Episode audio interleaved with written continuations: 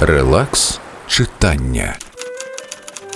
Телевізор не лише втручався в їхнє життя, а й жив своїм власним. І то непорівнянно буйнішим, святковішим, рівномірно яскравим і насиченим на всіх 15 каналах воднораз. Тоді як із них двох кожне мало хіба по три-чотири робота, батьки, друзі, і лише один спільний. І всі, звісно, працювали куди млявіше і марудніше, з перебоями, темними провалами та накладками сторонніх зображень. До того ж, у телевізора не те, що у них. Усе завжди було в порядку, і він перебував у незмінно бадьорому гуморі. Кожна його історія, хай би яка моторошна і кривава, обов'язково діставала логічний розв'язок. Він ніколи нічого не кидав на середині в молодухій надії, що якось воно само втрясеться, не лишав по собі взагалі жодних завішених хвостів. Всьому чисто встигав дати лад, порозставляти акценти, повтуляти, де треба титри з субтитрами, аж любо глянути.